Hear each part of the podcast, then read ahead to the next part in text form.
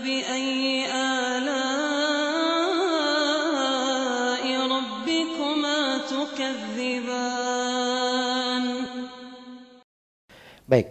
Kemudian setelah menyinggung beberapa uh, hari utama berpuasa, penulis di sini menyebutkan tentang puasa yang paling afdalnya.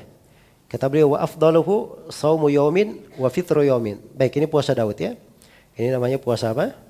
Puasa Daud. Dan penulis di sini tegaskan bahwa dia adalah afdalu yaumin afdaluhu yang paling afdalnya. Karena Nabi sallallahu alaihi wasallam telah berkata ahabbus siyami ila Allahi siyamu Daud.